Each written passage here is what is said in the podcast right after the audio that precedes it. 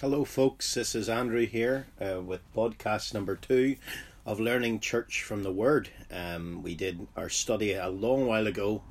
Uh, it seems like uh, ages ago when we were studying this together uh, over in uh, Stuart and Helen's house. Now, it's been a long time. I want to apologise for being so long away with even from the podcast and so on.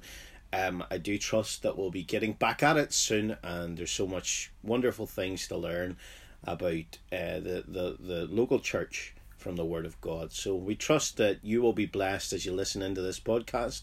Um, I'll try to review this study number two, and then the next podcast, study number three, uh, subsequently. Now, I would say this that it's good, and it would be good if you had the the study worksheet um, that will be attached to the podcast. Um, if you can't download from the podcast, you can download it from the Dropbox link that I will also share uh, on the um, WhatsApp group.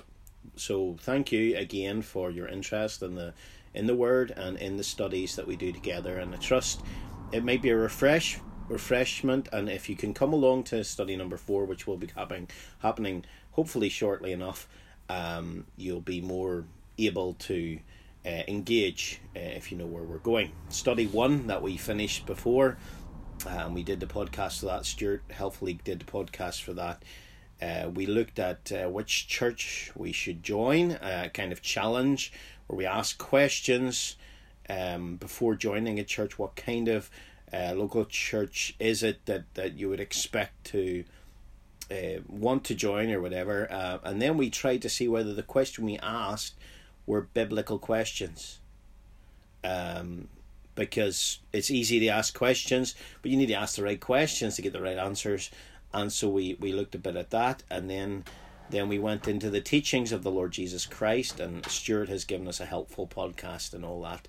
We we briefly looked at the difference between the universal church, um, which includes every Christian, from the day of Pentecost, and, and will include every Christian until the rapture of the church when the Lord Jesus comes to take his bride to be with himself. Um, so that's the universal church, and there's there's no false people in that universal church. It's invisible, it's universal.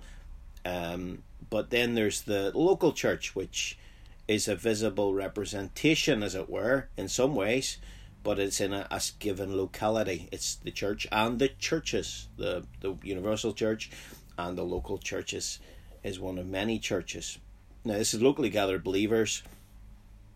In this case, the builder's not so much the Lord Jesus Christ placed in at conversion, but uh, the builders are the servants of Christ. They've evangelized, people have been believed, uh, have believed, sorry, and have been baptized and are being discipled, and they're gathered in a local church. Now that's um, um, as much as I'm going to say about that.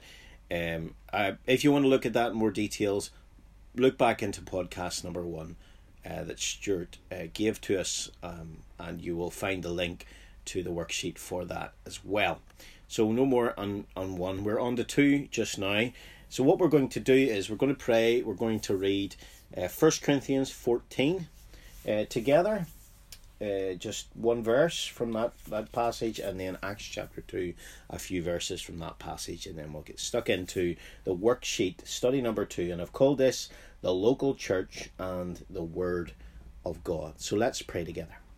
Father, we thank Thee for this opportunity of looking again at Thy Word, at the truth of Thy Word.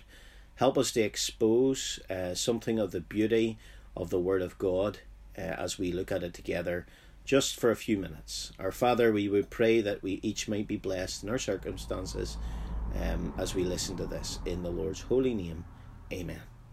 Okay, um, 1 Corinthians chapter 14, um, and we'll read together verse number 36. And I'm using the New King James Version um, at the moment. 1 Corinthians chapter 14, and um, verse number uh, 36. And this is what we read. of course, I lost my place there. Um, just catching it again. The other passage we're going to turn to is Acts chapter 2, so you can put your finger in there. um, 1 Corinthians 14, verse 36. He's just been speaking about women who are speaking in the church uh, in a um, in a way they shouldn't be. They're it says it's shameful for a woman to speak in the church. The end of thirty four, or did the word of God come originally from you, or was it to you only that it reached? Now he's asking it um, in a provocative way. We might say the question has a negative answer. Of course, the word of God did not come originally from the church in Corinth. It was not the source of the word of God. Neither was it the sole recipient. Were they the sole recipients of the word of God? Uh, was it to you only that it reached? In other words, you're moving away from the scriptures, and unless you have a a, a, a new revelation from the Lord, um, and he's saying it almost tongue in cheek why are you doing that? Why are you moving from the, the Lord's revelation when it comes to this whole subject of uh, women uh, speaking and so on? So uh, that's that's just what we have there, and I'm going to lift a little bit of the principle behind that verse in a few moments. Turn over, please, to Acts chapter two. Acts chapter 2, and we'll just read a little bit at the end. You'll remember that beautiful uh, story of, of the evangelism of um, those who were in um, Jerusalem at the day of Pentecost. Verse number 37. Now, when they heard this, they were cut to the heart and said to Peter and the rest of the apostles, Men and brethren, what shall we do? And Peter said to them, Repent and let every one of you be baptized in the name of Jesus Christ for the remission of sins they had to separate themselves very specifically from the nation. It showed the genuineness of their repentance if they were prepared to be baptized to separate themselves from the nation. Obviously, the baptism didn't wash away any sins. We know that from other passages. And you shall receive the gift of the Holy Spirit. Now given at Pentecost. For the promise is to you and to your children and to all who are far off, as many as the Lord our God will call. And with so many words he testified and exhorted them, saying, Be saved from this perverse generation. Notice that. Be separated, be, uh, be rescued from this generation of unbelief, uh, of unbelief in Israel. Then, this is at verse 41 Then those who gladly received his word were baptized. And that day, about 3,000 souls were added to them. And they continued steadfastly in the apostles' doctrine and fellowship in the breaking of bread and prayers. So uh, it's often been taken up that we have uh, re- received, they the gradually received His word, salvation. They they were baptized and then they were added, uh, and then they continued steadfastly in doctrine, fellowship, breaking of bread, and prayers. That's seven things. Let's keep reading just for a second. Then fear came upon every soul and many wonders and signs were done through the apostles. Now all who had believed were together, had all things in common, and sold their possessions and goods, and divided them among all as anyone had need.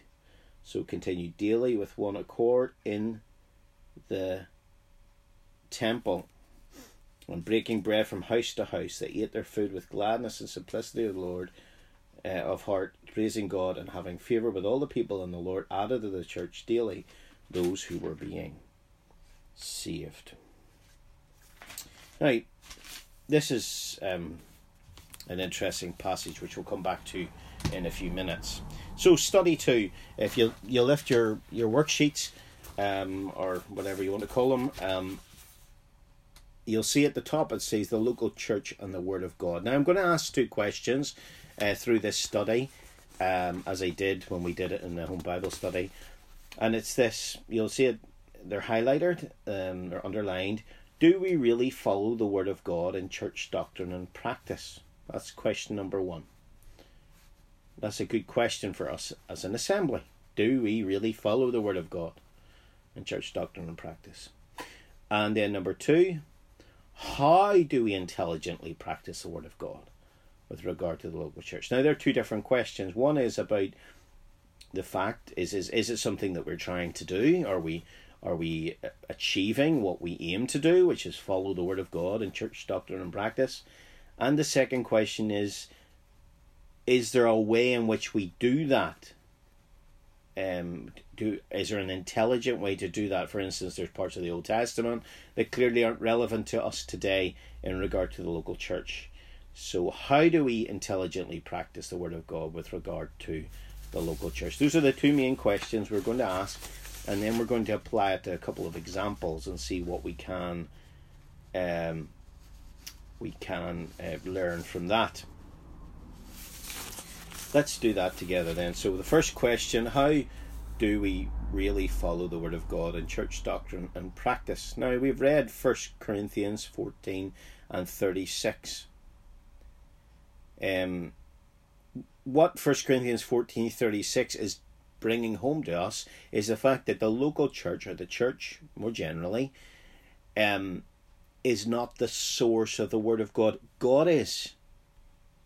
Uh, and God speaking, whether it be through the Lord Jesus in the Gospels or through his apostles in the Acts and, and, and in the, the, the epistles and so on, they are the source of the Word of God. The whole subject of inspiration, we've covered it elsewhere. If you need, if you want studies on that, um, I can give you them. Um, the source of the Word of God is not the, the church. So then, for for the church, let's take an prime example that's very obvious. The Roman Catholic Church um, was very quick at sending out papal bulls and, and different things that they, they, they issued dictats, they issued um, additional commands on top of what the Word of God said. Um, and they did it as though it was just the same as the Word of God. So they were acting as though they were the source of the Word of God. Rather than being subject to the Word of God, they were acting like the source. And the other um, point that he makes here is not only did did the Word of God um, come out from you, he says, Did the Word of God come to you only? In other words, are you the sole recipients of the Word of God? So, so as that local church in Corinth received some part of the Bible that no one else has received, he's saying, in effect. And you can almost hear the irony in Paul's voice. Because, of course, not only is the local church not the source of the Word of God, but they are not each one is not individually the sole recipients of the Word of God. That means we have to be governed by what the Word of God says as coming from the Lord Jesus and from His apostles. I'm just making that very general, but that's important to understand. Now, so if we keep that in that setting and we remember that, um, in fact, if you go to the third page, uh, you'll notice a little yellow box at the bottom of the last page. How does the local church relate to the Word of God? That's really what the question of this um, study is. And you'll notice number one deference. Did the Word of God come originally from you, or was it only you that it reached? We have to realize that we are not the sole uh, recipient of the Word of God, so therefore, um, all local churches in all of time have the same revelation that they have to implement the revelation that is in the canon of the New Testament. And the other thing we have to understand is that that no local church has an additional revelation that's on top of what the Word of God says. Now, this is really helpful to understand how we view, for instance, prophecy. Now, the apostles were those who were bringing together the truth of God, and, and the prophets, um, the New Testament prophets now, were those who were standing up on the occasion when the Word of God was not yet complete and they were giving some part of the Word of God, which had to be ass- assessed by the other prophets who were there. We notice that already in 1 Corinthians 14. But as a general body of truth, it is the it is the the canon the apostles' doctrine that we have to adhere to. Not just some extra revelation, not some extra prophecy that we receive from some extra person who, claims to be a prophet or whatever. we can come back to that on another study. But it's important we get the idea that here is the Word of God, and here are us as local ch- churches, and we have to be following the Word of God to be marked by deference to the Word of God, uh, and so on. You can see other things in that yellow box, but we'll touch that um, later. Okay, so did the Word of God come originally from you, or was it only you that reached? Now, then, what I've got is a little diagrammatic box, um, picture, picture, pictorial representation box, whatever way you want to do it. But it, you'll notice the four uh, different flow charts and the the tick beside the one that's the true way that the word of God should travel. So we've got a, a Bible, then we've got a, a, a broad arrow that's leading to the local church. So, in other words, the local church should be spoken to by the Word of God. And that broad arrow then continues to the world. The world should then pass that on to, uh, sorry, the church should then pass that on to the world. Now, that is the ideal scenario where, where there's the communication line, as it were, of the Word of God coming to the local church, and then the local church digesting that, living it out, and witnessing and whatever leads to a witness, the witness of the Word of God in the locality they're placed, in the world uh, that is around them, as it were. So that's the ideal. That's the way things should be. Now, notice then the second flow chart. You can see what's happened there, where the Word of God comes to people and perhaps they receive it as the Word of God with no additions uh, in their local church, but then there's very little of that passed on to the world around. Now that's a problem. That's a problem because uh, we can get in a kind of um, in, in a kind of subculture or a, a, a group where we put walls around us and we try to follow the word of God, and yet it is not for some reason filtering out into the everyday life of people around us. So that's something we must guard against uh, the word of God not being transmitted as it should be uh, to others. So you remember First Corinthians, we're First Thessalonians that we're now in, in the um, the Bible reading, uh, where from you sounded out the word of the Lord.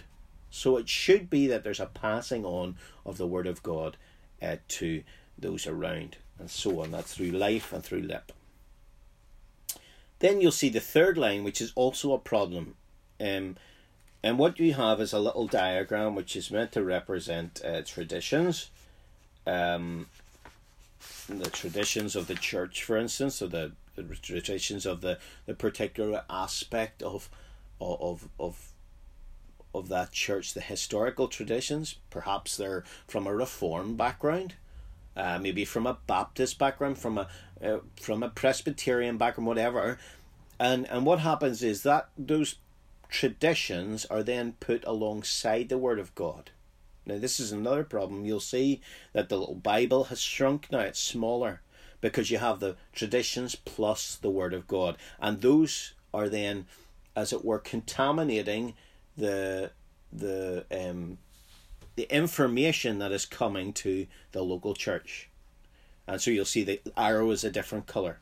And then therefore that has an effect on how that local church uh, speaks to the world around, which is not good either. And there's many, many uh, illustrations of this, and we obviously ha- can fall into this trap as well. I'm taking each body, each group of believers as a separate entity here as a local church.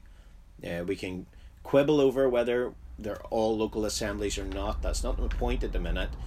Um, what I'm trying to bring out is this: it's the fact that you have um, some local groups of Christians, we'll call them that, groups of Christians gathering together and they come and it's not just the word of God that's coming to them, it's the word of God plus the traditions of man. Whatever those traditions are. It could be the Baptist sixteen eighty one uh, catechism or whatever whatever that's not completely could be the Westminster Confession of Faith um, as well. That's another one with with our Presbyterian friends.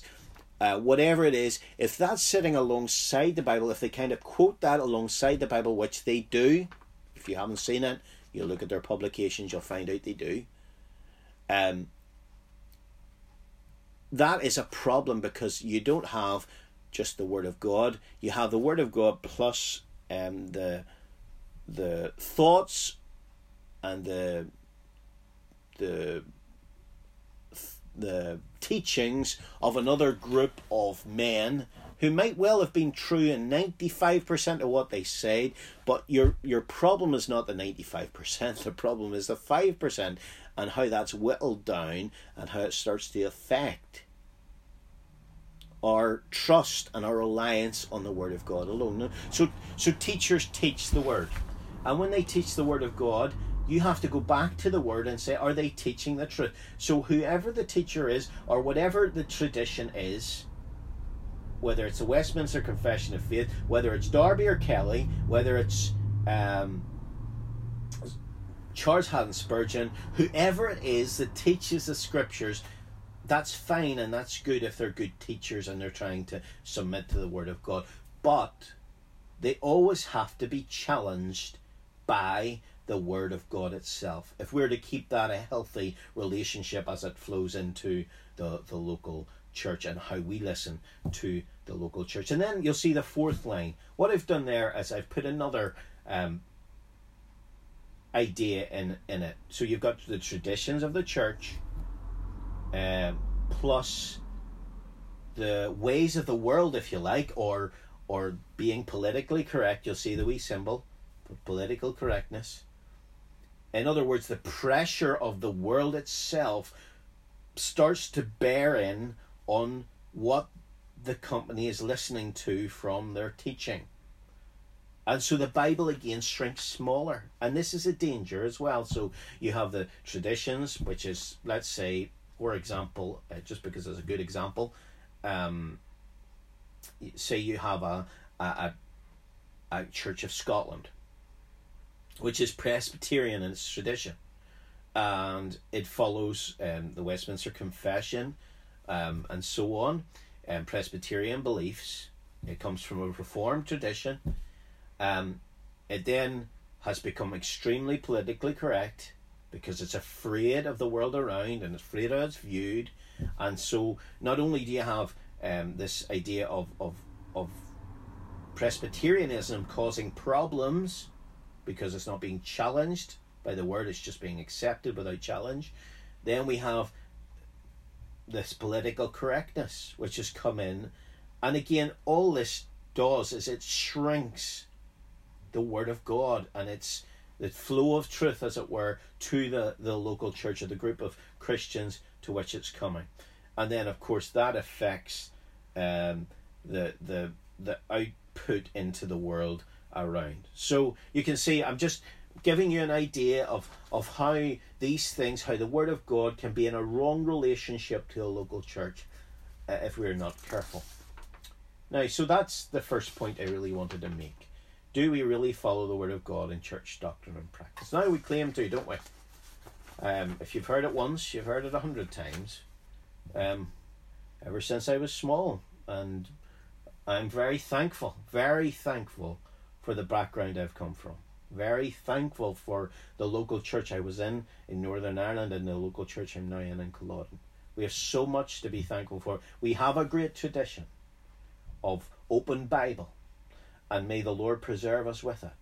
But may we not be high and mighty about it or think that we have nothing else to learn, because there is always a danger that other traditions, that political correctness, that whatever else it is, could come in and take away from the validity and the veracity and the value of the Word of God in our local um, context. So may the Lord preserve us on that. Do we really follow the Word of God in church doctrine and practice? What I would say is, with the help of God, we try to. And will the, or may the Lord preserve us in our trying. Moving on to another question, which is really important because it's okay, you see, you have an open Bible now. Um, how do you read that Bible in relation to our uh, 21st century context?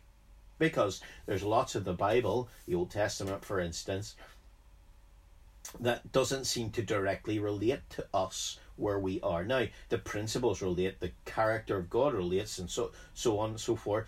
But the actual, you know, finer details of the laws of the Old Testament don't apply to us in our New Testament and in our local church context. So how do we take something that's even said in the New Te- in the New Testament, words of Christ, uh, words of the apostles, uh, what you find in the Acts, how do we relate those to our local circumstances? Now, that's a really important question as well. So, the question is how do we intelligently practice the Word of God with regard to the local church?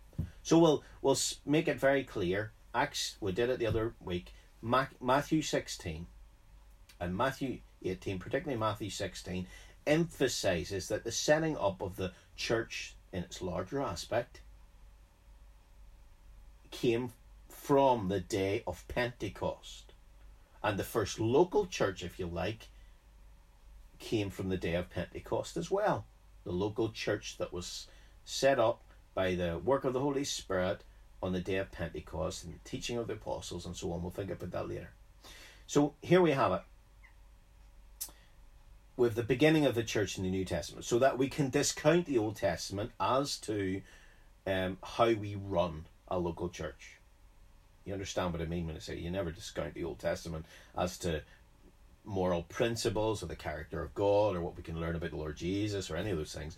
But as to how we run the, the, the New Testament church, it is a New Testament church. Many people then make a comparison between Moses and Paul. Paul Moses went up a mountain, received the blueprint of the tabernacle, came down the mountain, was told to see that you do everything according to the pattern uh, that was told you in the mount. And then Paul was up in the third heaven, received great revelations of God about the church, both universal and local. Ephesians and First Corinthians, just to give you a little bit of background. Universal church, local church. And then he communicated it, and we are to follow that pattern. Now, this is a good comparison. It is a good comparison, but it is an incomplete comparison. What I mean by that, it is a good general comparison, but it is not a be all and end all kind of thing. The reason why I say that is this Moses received direct commands, he was under law. The, the emphasis of the Old Testament is following laws. Now, there were principles there, um, and of course, heart attitudes were important. David brings that out in Psalm 51 and so on that, that sacrifices, for instance, uh, are not of value in themselves. It's the sacrifices that are heart sacrifices that are important the sacrifices of the Old Testament pointed forward to Christ, and only if someone was coming with a right, genuine uh, heart attitude could they expect any blessing. So the sacrifices of themselves were just pointing forward to what happened at Calvary. But there's a sense in which they were direct commands that they had to follow. The laws were out there. They were fitting for the day when the law, or law, was the important thing. It was the thing that it was commanded uh, they were commanded to be circumcised. They were commanded to, to keep the law of Moses. And of course, no one could do it perfectly. Um, and therefore, they needed that forgiveness and so on.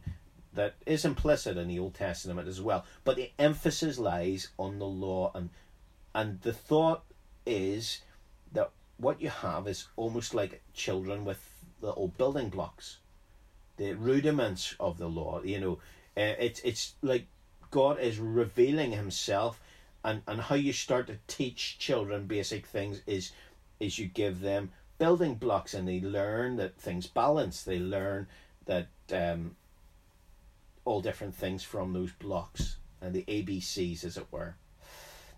However, Moses, having received direct instructions, it was kind of straightforward what to do. You knew how to build a tabernacle. You were told exactly how to go about it. However, Paul and the New Testament in general, while there are some direct commands, the emphasis lies now on principles which are to be applied when a local church meets. So we have to be spiritually intelligent about this, of how we interpret and apply them. Now, we're not under the basic building blocks of the law, but under the adult sonship of grace. Now, that's the important distinction we have here. This is Galatians 4 truth. So we're not lo- being looked upon, the Lord having revealed all the things in the Old Testament and having, as it were, corralled in the, the Old Testament believers into that framework of law. He has not put us under the same framework. There, we're not kept in a fold. That is the idea of the high walls of a sheepfold. That was until Christ came, John 10. But rather, we're being called out to a flock. The Lord says, Many other sheep I have which are not of this fold, them also I must bring, and there shall be one flock and one shepherd. And so here we have um, the idea of a center, the Lord Jesus, being attracted to Him, um, attracted to His character, and, and therefore wanting to work that out in our local church circumstance. Rather than all the commands that were in the Old Testament just do this, don't do this, have have your local church in this way, meet in this kind of building, um, do your breaking of bread exactly this way, all those kind of things, all are not relevant because what God has done is he's he's he's placed before us the magnet of Christ, he's placed before us the beauty of the Lord Jesus, and he said, Go after him. And he's shown principles through the New Testament. There are direct commands as well uh, from time to time, but the main emphasis is on those principles. This is wonderful because it really fits for the universal application of the local church. There'll be local churches in Thailand, there'll be local churches in, in Iceland, there'll be local churches uh, in the Faroe Islands, there'll be local churches in the Falklands. It, it doesn't matter. The world over, you can have a local church. Whereas, if it comes to the tabernacle, it has to be in the, it has to be in this Sinai Peninsula. You know, it just fits there. I mean, even the way they wa- where they were walking, um, and the order of the tribes, they should have been walking in one direction towards the promised land, uh, and so, um, really, what's happening here is that, um, this emphasis on principles allows for Eskimos who couldn't follow laws or commands involved in setting up the tabernacle because they wouldn't have the materials there. They can follow the principles in founding a New Testament assembly church because there are principles that are given to us. Now that's more complex by by nature. It's not too complex, but it's more complex. You have to think. So you're moving from the building blocks where you give a few building blocks and uh, and maybe a, a wee plan to, to kids to ask them to build a tower, whatever. Then you're moving on to someone who is sitting down and he's learned the principles. The same the same man who is a as a child is sitting down and just working out how to put one block on top of the other. Uh, as a child, he then can sit down knowing all the principles of architecture. Uh, in, in 20 years' time after studying, and he can design a building and he can set it up because he's following the principles of how to go about that. He doesn't he's only learning the basic building blocks in one, but now he has grasped that. And that's where revelation has come from and gone to. So we're in the New Testament era, we're in the er, era of adulthood, as it were, and now God expects us to apply the truths of the New Testament with the specific commands, yeah, um, to our local church circumstance. Now, I hope that's not been too complex, but I've put a diagram at the bottom. We have a seed plot in the Gospels. In other words, the Lord says things in the Gospels, um, such as this do in remembrance of me. It's emphasized again by uh, by by Paul in First Corinthians eleven. I know, but he says it in the Gospels. So the Lord emphasizes something in the Gospels. Then we perhaps see a historical pa- practice in the Acts where the, the early Christians, uh, having been saved, they start to practice certain things under the tutelage of the apostles. And we look at it and we say, oh, that's interesting. So something that began as a seed plot in the Gospels that then starts to bring forth fruit in the Acts. And then, of course, what we find is that in the, the teachings of the apostles, in the epistles, there's a doctrinal, a teaching confirmation of that truth. And it's developed in some way. And then that leaves us with a, if you like, a universal principle, a timeless principle of how we should apply it, which then we can take and with the wisdom and strength and help of God, we can apply it in our local church practice today. Now that see that line that the seed plot in the Gospels, the historical practice in the Act, the doctrinal confirmation in the epistles, that helps us to know what way we should act today in our circumstance. Now, if this breaks down at different points, it begs the question as to whether it's something that was just for the first century um, and the specific circumstances, or whether it was something that we were meant to continue now. So that's something that you keep in mind when you look at how you intelligently practice the Word of God with regard to the local church. Now, I realize I'm um, probably going over time here.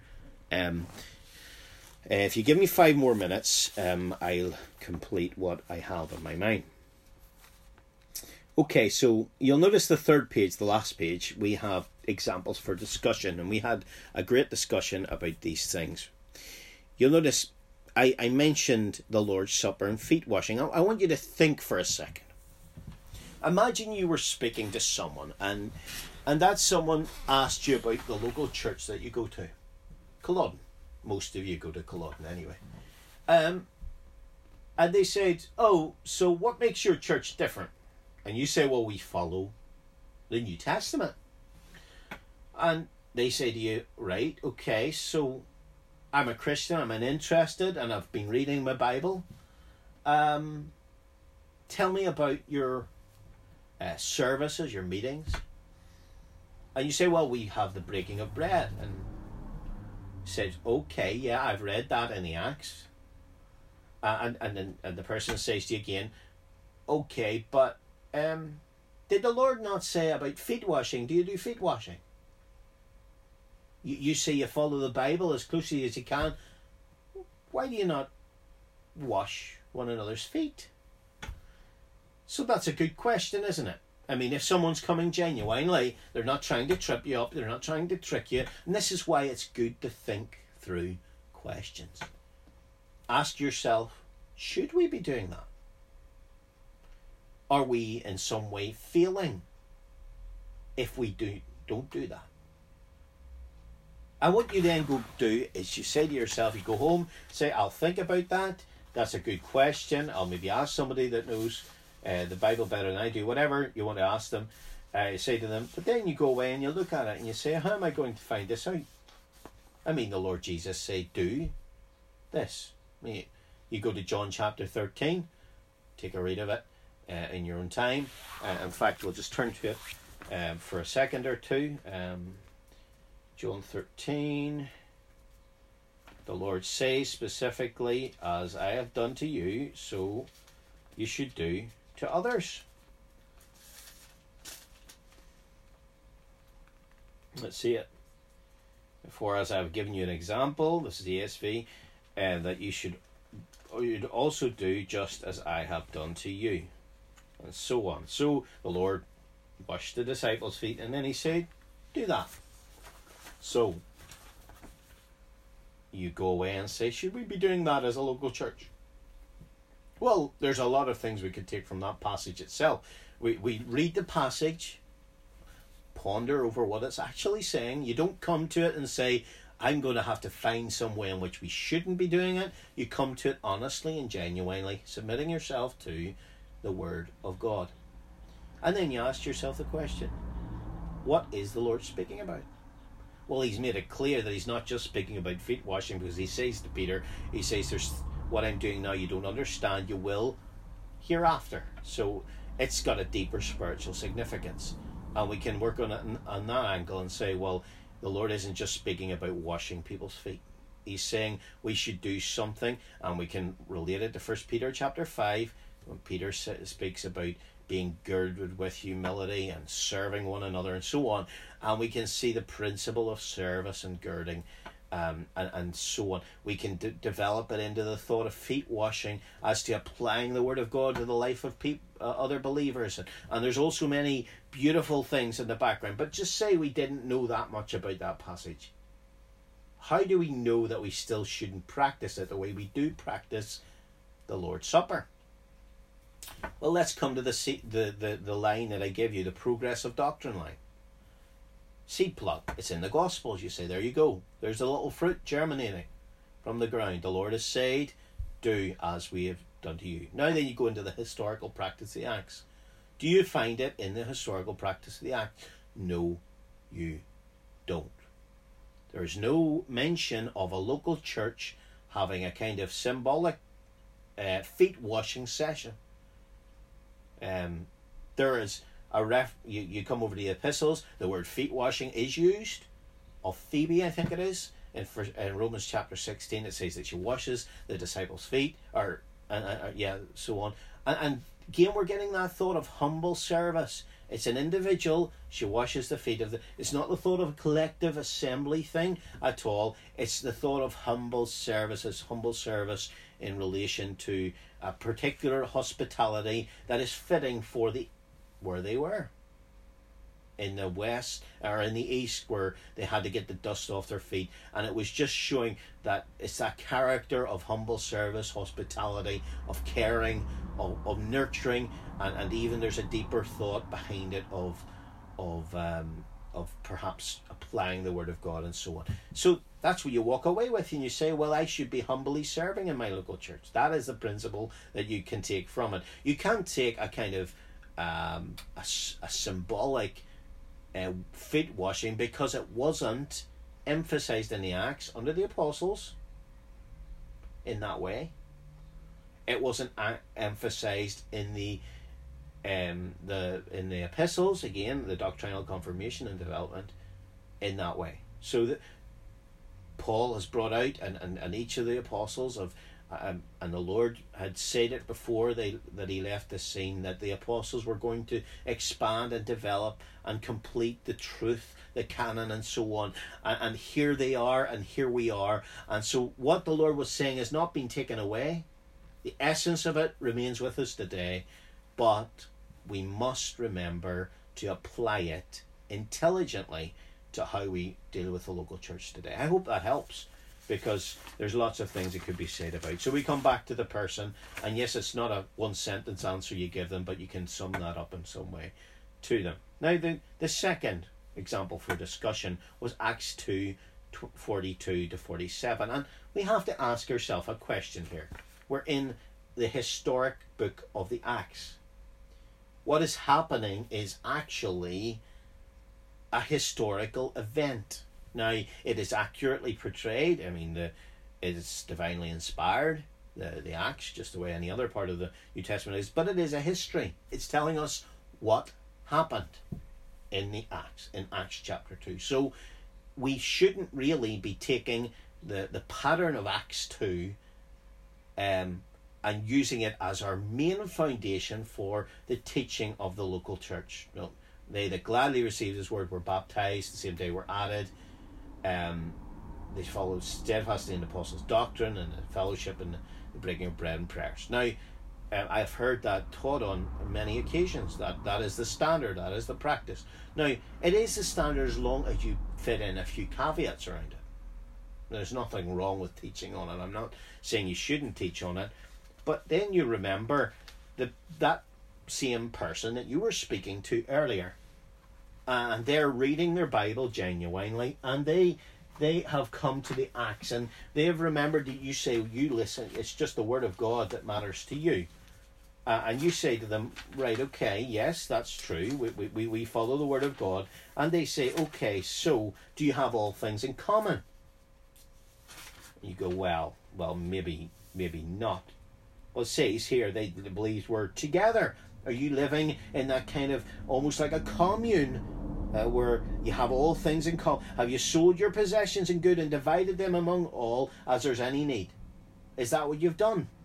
Because you're telling me that you should follow the practice that's mentioned the verse before. What about apostles? Do you have any apostles about now that are teaching you? Well, no. What about uh, are those apostles? Are there many wonders and signs being done by them? Well, no. Do you understand the problem for someone who's looking at this passage? Because what you've done is you've taken this these seven points out of the passage and said you follow this, you're fine, you're this is the thing you should do. But you you can easily start to neglect. Now there there is a validity to some of the other points as well. But but you understand what the problem is. You see, the first thing we have to understand is that when we come to the Acts and, and parts of the Old New Testament, is it is giving a, a descriptive view of a local church not necessarily a prescriptive. You understand the difference? A descriptive view is it's it's describing the early church in Jerusalem, what what actually happened. A prescriptive view is that it's telling us how we should always do church. Now, I'm not saying it isn't useful, that there's not principles that come out of it, but we have to apply, again, I believe, the, the, the progressive doctrine thing that I mentioned before. Let's think about that for a minute. Let's, let's see what parts we should and shouldn't apply today. Apostles' doctrine. Should we follow the apostles' doctrine?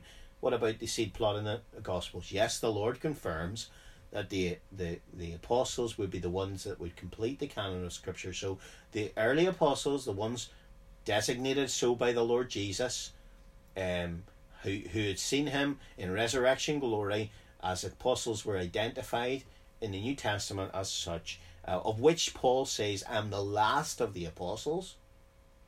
So he's the last one. That group of apostles, of which there are no more, are the ones that we should follow their teaching as given to us in the New Testament epistles. So, yes, that's something that we can see in the seed plot in the Gospels, we see in practice in the Acts, and we have confirmed in the epistles. We have First Corinthians, for instance, First Corinthians chapter 14, uh, Paul writes and he says, The things that I'm writing unto you are the commandments of the Lord. Well, actually, he says, he uses a singular, he says, they are the commandment of the Lord. So he, he groups them all together. And Peter speaks about Paul, who, who, who went in his writing as with the other scriptures. So he links the, the writings of Paul on the same level as Scripture. What about Peter himself? He emphasizes divine inspiration. We can we can look across uh, each of the uh, the the epistles, and we can see that emphasis being laid on the apostles' teaching, teaching of the apostles. In its historical contrast, it means it meant that the apostles were the ones who stood up and spoke.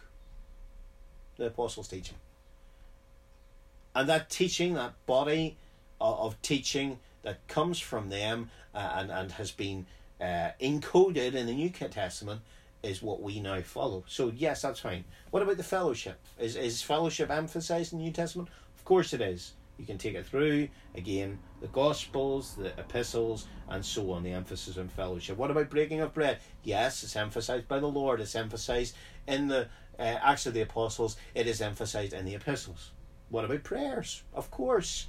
It's throughout the Bible, but it's emphasized by the Lord in historical practice in the Acts and in, as confirmed in the epistles. What about wonders and signs through the apostles? Well, remembering the historical context, did it happen when the Lord was here? He did great wonders and signs. The, the, the, the apostles did as well as they went out in their, their tours um, in Israel. And in the early Acts, historically, that's what happened. So it's descriptive of what happens is it something that was meant to continue through the whole age? Are we meant to have apostles through the whole age? No, it tells us in first in Ephesians um, that they are part of the foundation. It tells us Paul himself says, "I'm the last of the apostles. I'm not I'm, I'm not meant to be viewed. Um, I'm not fit to be viewed. Uh, really, or meet as an apostle." So on. You can look at the context of First Corinthians uh, fifteen. So the apostles are no longer with us. They were in the foundation and they left with us the scripture. What about um, signs and wonders? Yeah, the thought of signs and wonders. Well, was that something that was marked in the early church? Is it something that continues? Well, interestingly, as you move through the, the, the doctrinal epistles, you find the emphasis on signs and wonders decreasing and decreasing. And the emphasis being that they were linked to the, the initiation of a new age. And so you come to the second, third, fourth century um, subsequent, uh, as well as the later epistles. and there's no emphasis at all on these things. That doesn't mean God can't use some miraculous things and do some miraculous things. Of course, he can. He always can. And we, we're not saying that. But what we're saying is that's not the emphasis of the New Testament church today. Had all things in common. Well, the principle of sharing is de- developed in Second Corinthians chapter 8 and 9. You go and see how Paul develops this in a beautiful way as to where those who have lack should have be met by the, the, the, the need of other Christians and so on. Uh, it's not, but in the historical context, what happened in Jerusalem, descriptively, was that they did what they did. Daily in the temple. Are we meant to be daily in the, the temple?